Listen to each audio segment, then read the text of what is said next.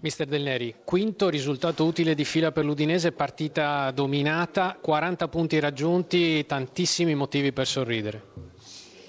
Sì, eh, direi che era quello che volevamo oggi, continuare la striscia positiva per cinque partite domeniche senza perdere, facendo dei punti, era un po' di tempo l'Udinese non faceva superare comunque il punteggio dell'anno scorso, che erano 39, siamo andati a 40, non subire gol, mi sembra insomma sia una, una giornata così felice che contiamo di, di ripetere, con su campi difficili per Napoli, per esempio sabato è già una partita molto complicata, però adesso giochiamo con più libertà mentale probabilmente, per la classifica ci dà sicurezze.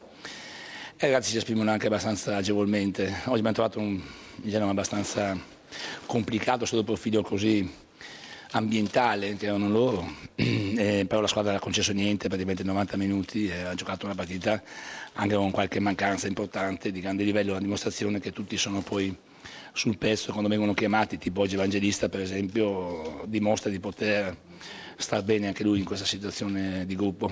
Ecco, l'ha appena detto Lucas Evangelista, la dimostrazione che da qui alla fine del campionato lei potrà anche provare quei giocatori giovani che non hanno avuto molto spazio, costretto però un po' anche dagli infortuni. Oggi un altro infortunio, quello di Samir, la preoccupa? Proprio perché il ragazzo voleva fare un finale di campionato importante, adesso vediamo come così, la visita medica cosa dice poi in fondo. Speriamo sia una cosa lieve, che lo tenga fuori magari il tempo necessario per recuperare, che non sia una cosa lunga. Sta facendo un ottimo campionato, per noi un, un ragazzo di grande intensità, aveva trovato il ruolo giusto.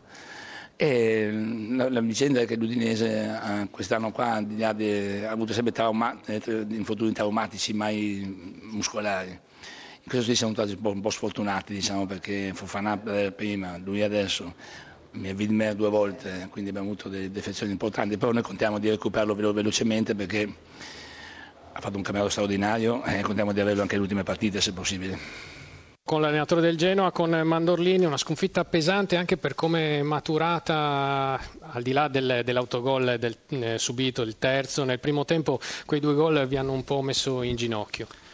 Beh, insomma, le partite sono fatte di momenti, noi abbiamo avuto prima di loro 3-4 situazioni per andare in vantaggio e abbiamo sbagliate eh, nella scelta dell'ultimo passaggio, poi loro sono andati in vantaggio, poi abbiamo preso il secondo e il terzo tutti infortuni, palle ferme, quindi un po' la partita lì è difficile analizzare, complimenti all'Udinese, insomma noi penso che mi ha preso un tiro in, tutta, in 90 minuti eppure siamo qua a parlare di una sconfitta di 3-0. Dispiace, però eh, bisogna andare avanti, io credo che abbiamo fatto tante cose buone, non riusciamo a finalizzare, dobbiamo, dobbiamo per forza ritrovare eh, la via della rete, assolutamente. Mister, eh, la vediamo molto sereno, glielo devo chiedere. Sì. Eh, cosa pensa del suo immediato futuro? Sarà sulla panchina del Genoa? Ma non lo so, io credo che l'immediato futuro è valutare questa partita, poi il resto credo che siano domande che non dovete fare a me. Io cerco di fare il, il massimo per, per, questi ragazzi, per la squadra, poi tutto il resto credo che siano situazioni secondarie, per il mio punto di vista non è una domanda che dovete fare a me. Domande per Mandorlini. Più che altro Mandorlini, buonasera, buonasera eh, allo studio, buonasera. più che altro è il clima eh, attorno eh, all'ambiente insomma, che non vi aiuta troppo, avete dato un, ca- un, calendario molto complicato, Ma, eh... adesso la Lazio poi a Torino contro la Juventus. Insomma. No, il calendario era difficile anche prima di questa gara, è difficile dopo eh, le prossime gare, però è chiaro che l'ambiente è questo, non, non da oggi, è da un po' di tempo, e, però poi c'è sempre il campo, quindi lì noi dobbiamo, almeno soprattutto dal punto di vista tecnico, cioè io devo pensare al campo, tutto il resto sono situazioni che conosciamo, conoscono i ragazzi e sono esperienze che bisogna superare prima possibile.